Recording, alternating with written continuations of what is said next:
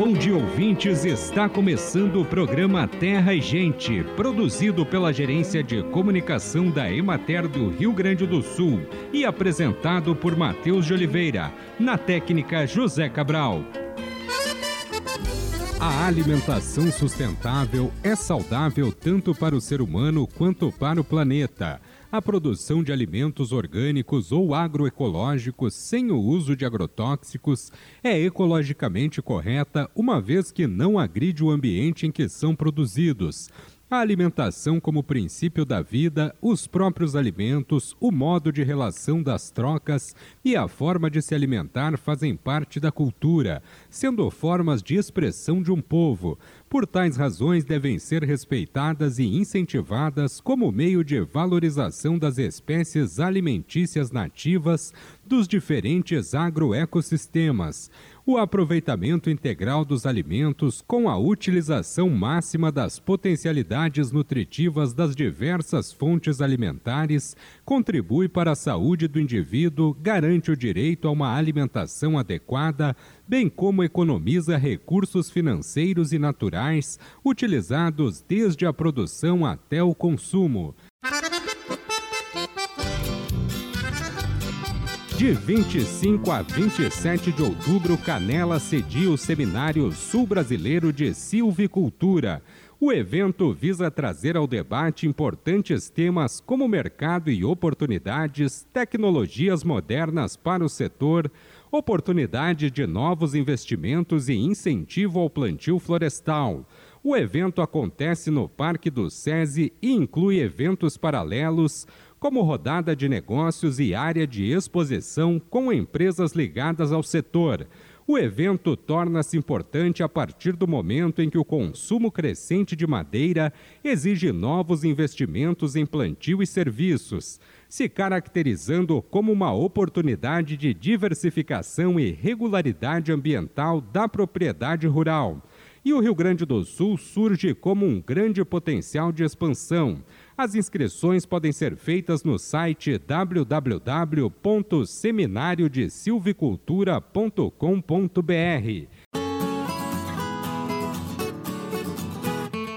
Acompanhe agora o panorama agropecuário. Conforme o zoneamento agrícola de risco climático, o período recomendado para a semeadura da soja no Rio Grande do Sul iniciou em 1 de outubro e se estende até janeiro de 2024. A data de encerramento pode variar entre os dias 8, 18 e 28 de janeiro, dependendo das diferenças regionais.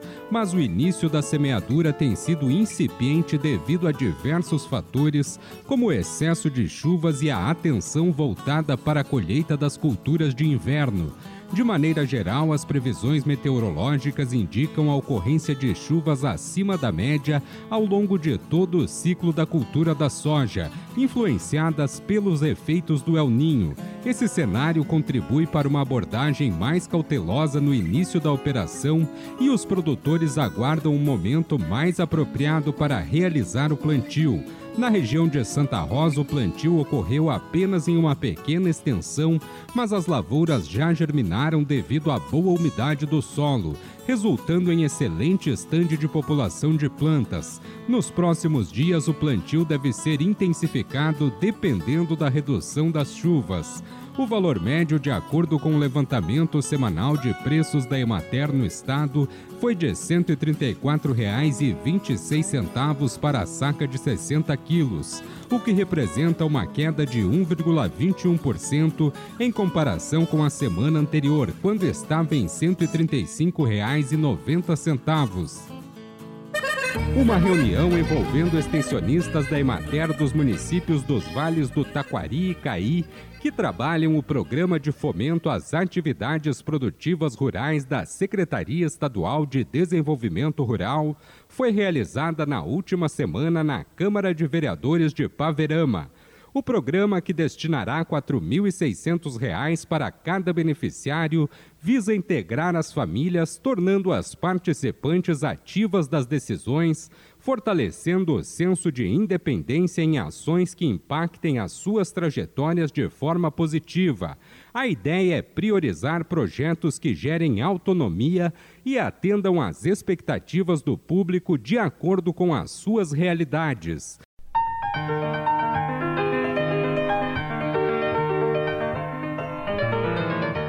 No seminário de abertura da Semana da Alimentação, a doutora em Desenvolvimento Rural, professora do Departamento de Nutrição da Faculdade de Medicina, dos programas de pós-graduação em Desenvolvimento Rural e em Alimentação, Nutrição e Saúde, nutricionista Elisiane Ruiz, falou sobre os sistemas alimentares e a garantia de direitos com comida de verdade.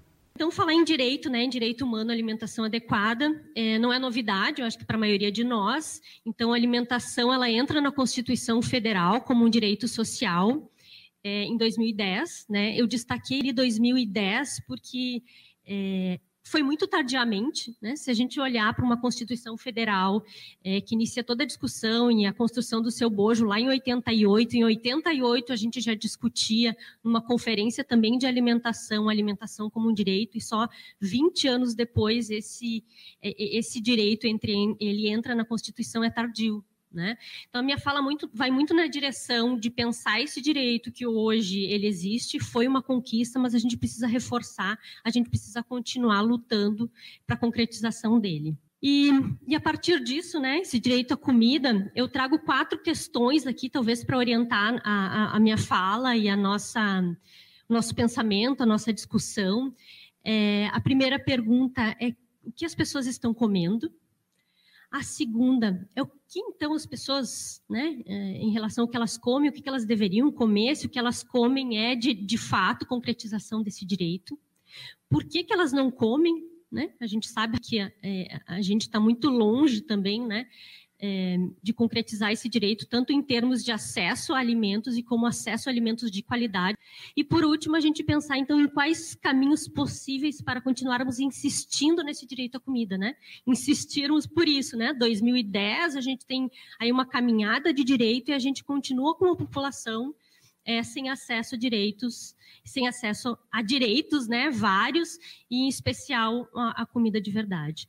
Insistirmos, né, caminhos possíveis para a gente pensar nisso, porque eu acho que fala de cada um de nós, né, fala da instituição de, a que cada um de nós pertence, fala do nosso trabalho, fala da nossa atuação, fala, fala de nós. Pensar nesses caminhos possíveis é pensar a partir dos nossos trabalhos. O que as pessoas estão comendo? Trago dados brasileiros aqui é, dados a partir das pesquisas de orçamento familiar sobre aquisição é, de alimentos é, no domicílio. E um dado interessante, né, olhando de 2002, de 2002 a 2018, que é o último dado que a gente tem, a gente vê que a população brasileira ela está adquirindo menos alimento de uma forma geral, menos alimentos saudáveis. Né? Então, tem uma redução é, no número, né, no percentual de aquisição de todos os grupos alimentares, um aumento discreto em frutas e hortaliças e um aumento consistente no acesso, na aquisição de alimentos preparados e misturas industriais. Aqui a gente está falando de aquisição de alimentos para o domicílio, preparar comida em casa. Né? Então, tem uma redução no, na aquisição de alimentos saudáveis e um crescimento na aquisição de alimentos, é, produtos ultraprocessados. Interessante fazer um paralelo aqui, que a gente fala de aquisição de alimentos também numa perspectiva de comparar com é, uma população que está comendo mais fora de casa. Né? Então, a gente tem aí dados que mostram que 30% das despesas familiares ainda são é, aplicadas em alimentos fora de casa. É, alimentos na rua, né? E aí muitas vezes não são alimentos, né, são produtos ultraprocessados. Então, a gente tem um percentual considerável aqui de famílias que reduz comida dentro de, cada, de casa, reduz a qualidade e reduz também o acesso. Né? E quando a gente vai olhar esse dado aqui é, por classe social, Uh, e é interessante também a gente olhar, né, é, quem, é, quem são essas famílias que estão acessando é, maior, em maior quantidade os alimentos ultraprocessados ou até as, as frutas, né, os alimentos in natura, e quem não está tendo acesso a eles. E aí a gente vê que o Brasil vive duas situações alimentares bem distintas, né?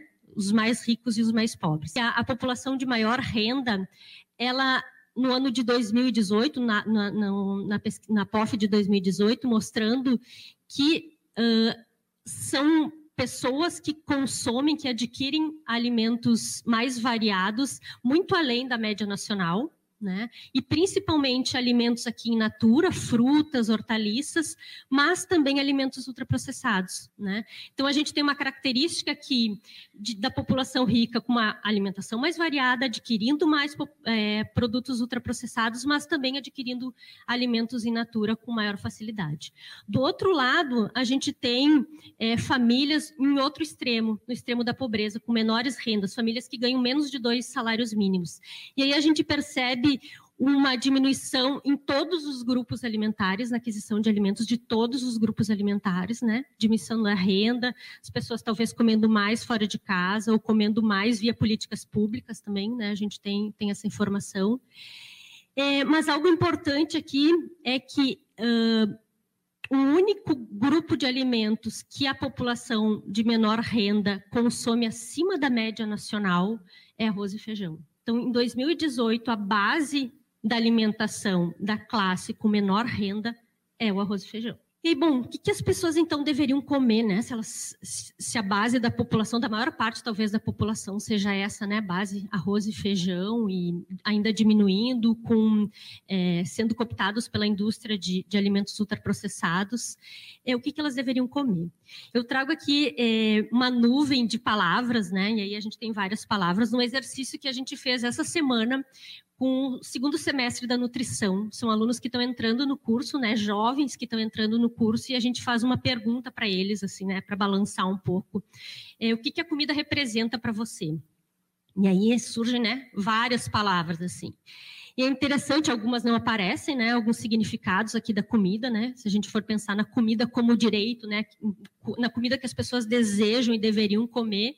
Então, a comida é, como direito é saúde, representa saúde, representa cuidado, vida, nutrição, histórias, cultura, é, desenvolvimento, prazer, fome, né? Que memórias. Então, o que a gente deveria comer? Então, para além daquelas daquela comida que remete à saúde, à nutrição, a gente está falando de uma comida que as pessoas têm direito, que respeitem suas memórias, que respeitem seus desejos, respeitem seus lugares, respeitem suas histórias de vida, respeitem a região onde moram, respeitem o desenvolvimento da região, né? Então, é, a gente até brincou com os alunos de nutrição, assim, nos surpreendem, né? Porque são alunos do curso de nutrição e quando a gente fala em comida com eles, aparece tudo isso. É, a nossa ideia é, inicial é falar em, em comida para alunos de nutrição, é falar simplesmente de saúde, né? E aqui a gente percebe também todo um, envolvimento, acho que nosso, enquanto sociedade, enquanto profissões, é, de olhar para a comida para além da nutrição. Né, de pensar no alimento, ou mais né, na comida, como essa perspectiva de direito, aquilo que a gente deseja e aquilo que a gente precisa comer. E aí, então, olhando para isso, se comida, se direito é tudo isso, né? Por que, que as pessoas não estão conseguindo alcançar todo, toda essa, essa nuvem de palavras, né? Todo essa, esse significado, comida com toda essa potência. E aí a gente também faz essa pergunta para os alunos, assim, né? O que, que falta? O que está faltando? E aí é uma provocação também, eu acho que para os jovens, assim, para os nossos lugares de fala e de ação, né? O que, que falta? Conhecimento, informação, isso é o que mais aparece, né? Assim, as, as pessoas precisam ser informadas. Isso também né? Mas quando a gente fala das pessoas serem informadas, às vezes, hoje a gente tem pensado, quando a gente fala em sistema alimentar, quando fala em ambientes alimentares, o papel desse contexto onde as pessoas vivem. Né? Então, é algo que não, a gente não precisa e não deve atuar individualmente, a gente não deve culpabilizar as pessoas. Né? Dados que a gente vem mostrando, essa perspectiva de olhar para o sistema alimentar, é olhar, entender e agir para além das pessoas no contexto. Então, acho que é isso, né? A gente precisa pensar, é, para além das escolhas individuais, o que, que é possível essas pessoas onde é possível que essas pessoas escolham, o que, que essas pessoas podem escolher. E é interessante, né, porque quando a gente fala, especialmente no campo da saúde, assim, falar em obesidade, em, em escolhas alimentares, a gente tem hoje muita discussão é, para além dessa, desse olhar individual, e aqui eu trago um trabalho lançado em 2019 de uma comissão né, da, da The Lancet, que é uma revista é, britânica super renomada, e que começa com pesquisadores, então, olhando para essa questão da alimentação, olhando para a alimentação hoje do mundo, né, destacando o crescimento da obesidade. E esses pesquisadores começam a olhar, então, como enfrentar a obesidade. E é interessante porque esses pesquisadores lá, todos da área biomédica, em 2019, chegam à conclusão que é é necessário sair do enfoque individual e é necessário sair do enfoque só da informação e olhar para o contexto. E aí esse mesmo grupo ele diz o seguinte, ó, que não adianta mais a gente olhar só para obesidade ou desnutrição, a gente precisa olhar para obesidade, desnutrição e mudanças climáticas como três pandemias que andam juntas, estão intimamente ligadas e agindo em uma a gente age em, em outras e a gente age em todas. Né? Por que isso? Porque elas compartilham de determinantes, determinantes em comum. Ou seja, as causas tanto da obesidade quanto da desnutrição, a falta de acesso aos alimentos ou acesso a alimentos, produtos excessivamente ultraprocessados, estão no nossos sistemas sociais, estão nas formas hoje como a gente não só se alimenta, né, como o nosso alimento chega até nós, mas nas nossas formas de viver, de transportar, de viver nas cidades, de usar os solos. Então, é aí que a gente precisa uh, intervir, né? Então, como olhar, como é, nós, enquanto instituições, nós, enquanto ciências, podemos intervir hoje nesse fenômeno da falta de comida de verdade, falta de acesso a esse a, a, essa comida. Então a gente precisa olhar para a ideia do sistema, né? Dos sistemas. É aí que a gente precisa inter, intervir. Que caminhos possíveis para a gente continuar insistindo no direito à comida, né? Que a gente tenha acesso à comida dentro daqueles três pontos do sistema alimentar como foco interesses comerciais, agindo na inércia política e agindo na insuficiente ação da sociedade. Então, vou contar algumas histórias possíveis, alguns caminhos possíveis, né? algumas delas são conhecidas. É, vou falar desde nossos locais, de algumas instituições, exemplos que a, que a gente pertence, né? experiências que a gente já viveu, e algumas delas estudadas e outras é, vividas. Então, a primeira experiência que eu trago aqui, primeira historieta, né, que eu acho que gostaria de compartilhar com vocês, e é pensar, então, como que a gente age na mudança é, do interesse que orienta o sistema alimentar, né? Não mais um interesse apenas econômico, um interesse na, comida como commodity, mas mudando o foco disso, né? Comida como lucro.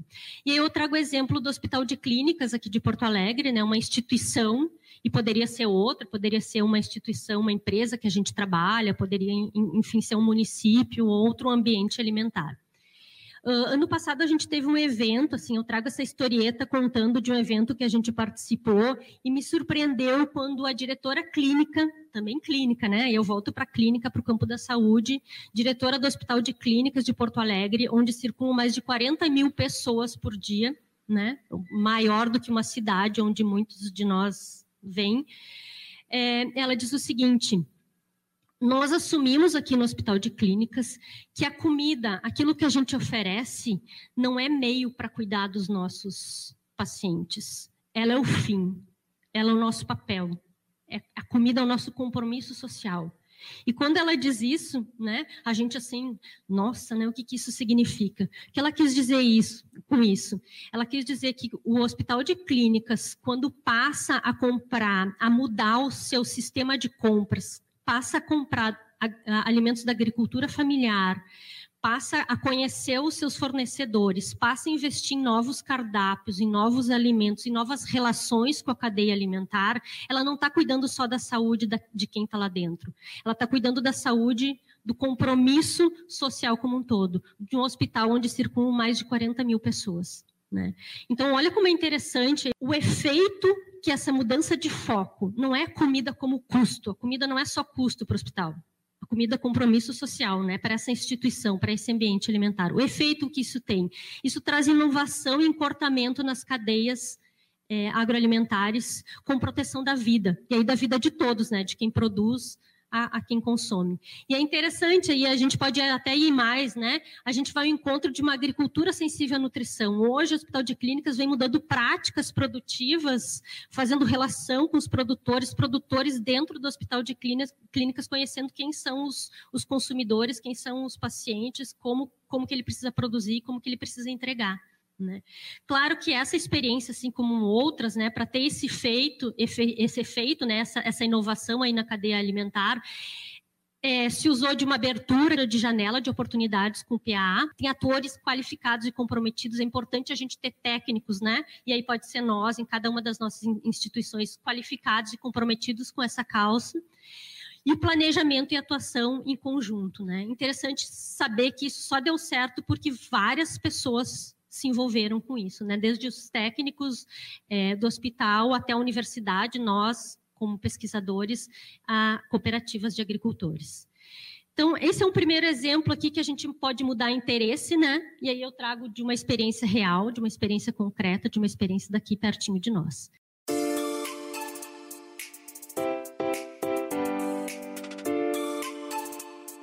E chegou o momento de saúde e ecologia. A esporotricose humana, segundo o Ministério da Saúde, é uma micose subcutânea que surge quando o fungo do gênero Sporotrix entra no organismo por meio de uma ferida na pele. A doença pode afetar tanto humanos quanto animais. A infecção ocorre principalmente pelo contato do fungo com a pele ou mucosa, por meio de trauma decorrente de acidentes com espinhos, palha ou lascas de madeira, contato com vegetais em decomposição, arranhadura ou mordedura de animais doentes, sendo o gato o mais comum. Os sintomas da esporotricose aparecem após a contaminação do fungo na pele o desenvolvimento da lesão inicial é bem similar a uma picada de inseto, podendo evoluir para a cura espontânea. Em casos mais graves, por exemplo, quando o fungo afeta os pulmões, pode surgir tosse, falta de ar, dor ao respirar e febre. Na forma pulmonar, os sintomas se assemelham aos da tuberculose. Mas o fungo também pode afetar os ossos e articulações, manifestando-se como inchaço e dor aos movimentos, bastante semelhantes ao de uma artrite infecciosa. A principal medida de prevenção e controle a ser tomada é evitar a exposição direta ao fungo. É importante usar luvas e roupas de mangas longas em atividades que envolvam o manuseio de material proveniente do solo e plantas, bem como o uso de calçados em trabalhos rurais. Os indivíduos com lesões suspeitas de esporotricose devem procurar atendimento médico, preferencialmente um dermatologista ou infectologista, para investigação, diagnóstico e tratamento. Toda e qualquer manipulação de animais doentes pelos seus donos e veterinários deve ser feita com o uso de equipamentos de proteção individual. Além disso, animais com suspeita da doença não devem ser abandonados, assim como o animal morto não deve ser jogado no lixo ou enterrado em terrenos baldios, pois isso manterá a contaminação do solo recomenda-se a incineração do corpo do animal de maneira a minimizar a contaminação do meio ambiente e assim interromper o ciclo da doença.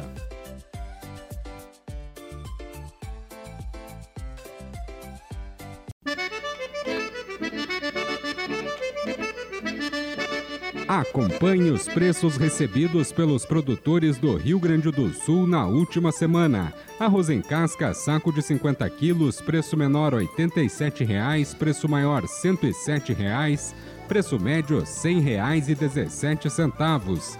Feijão, saco de 60 quilos, preço menor R$ 187,00, preço maior R$ 420,00, preço médio R$ 262,00. Milho, saco de 60 quilos, preço menor 50 reais, preço maior 60 reais, preço médio R$ 53,30. Soja, saco de 60 quilos, preço menor 130 reais, preço maior 144 reais, preço médio R$ 134,26. Sorgo granífero, saco de 60 quilos, preço médio 41 reais Trigo, saco de 60 quilos, preço menor R$ 48,00, preço maior R$ 54,00, preço médio R$ 50,00. Boi para abate, o quilo vivo com prazo de pagamento de 20 a 30 dias, preço menor R$ 6,80, preço maior R$ 8,50, preço médio R$ 7,30. Búfalo, quilo vivo, preço menor R$ 5,50, preço maior R$ 6,99, preço médio R$ 6,23. Cordeiro para abate o quilo vivo, preço menor R$ 6,80, preço maior R$ 8,00, preço médio R$ 7,26. Suíno tipo carne, quilo vivo, preço menor R$ 4,30, preço maior R$ 5,30 Preço médio R$ 4,97. Vaca para abate o quilo vivo com prazo de pagamento de 20 a 30 dias. Preço menor R$ 5,50. Preço maior R$ 7,00. Preço médio R$ 6,24. Leite o litro, preço menor R$ 1,73. Preço maior R$ 2,21 preço médio R$ 1,98.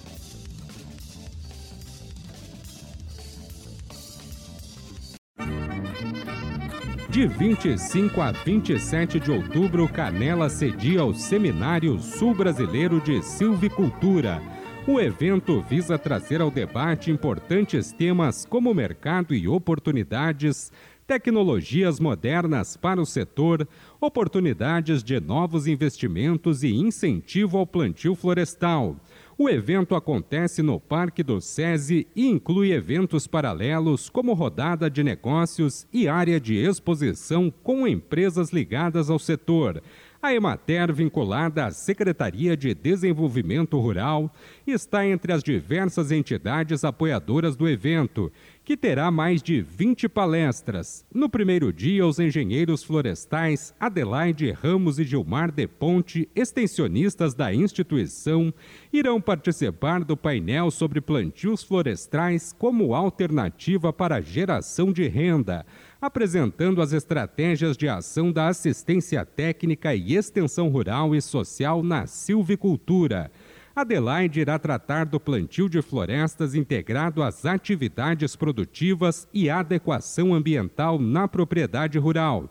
E de ponte dos benefícios da produção de florestas em sistema silvipastoril.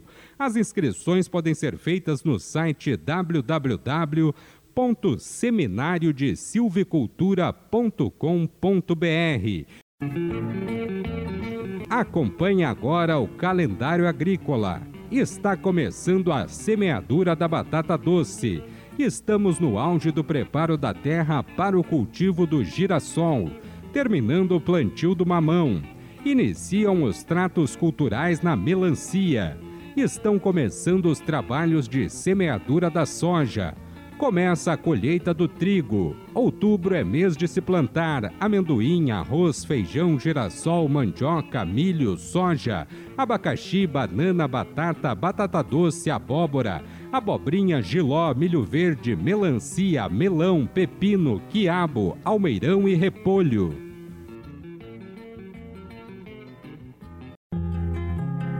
Uma reunião envolvendo extensionistas da Emater dos municípios dos Vales do Taquari e Caí que trabalham o programa de fomento às atividades produtivas rurais da Secretaria Estadual de Desenvolvimento Rural foi realizada na última semana na Câmara de Vereadores de Paverama.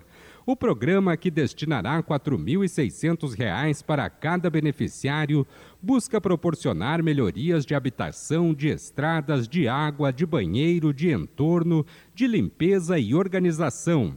Tudo que possa fortalecer os indicativos dos beneficiários, não apenas quantitativamente, poderão se converter em ações. Nos dois vales são beneficiadas 184 famílias do CAD único de 12 municípios nos dois programas. Bem, amigos, hoje nós vamos ficando por aqui. Esperamos por vocês na próxima semana com mais um programa Terra e Gente. Um bom dia para todos.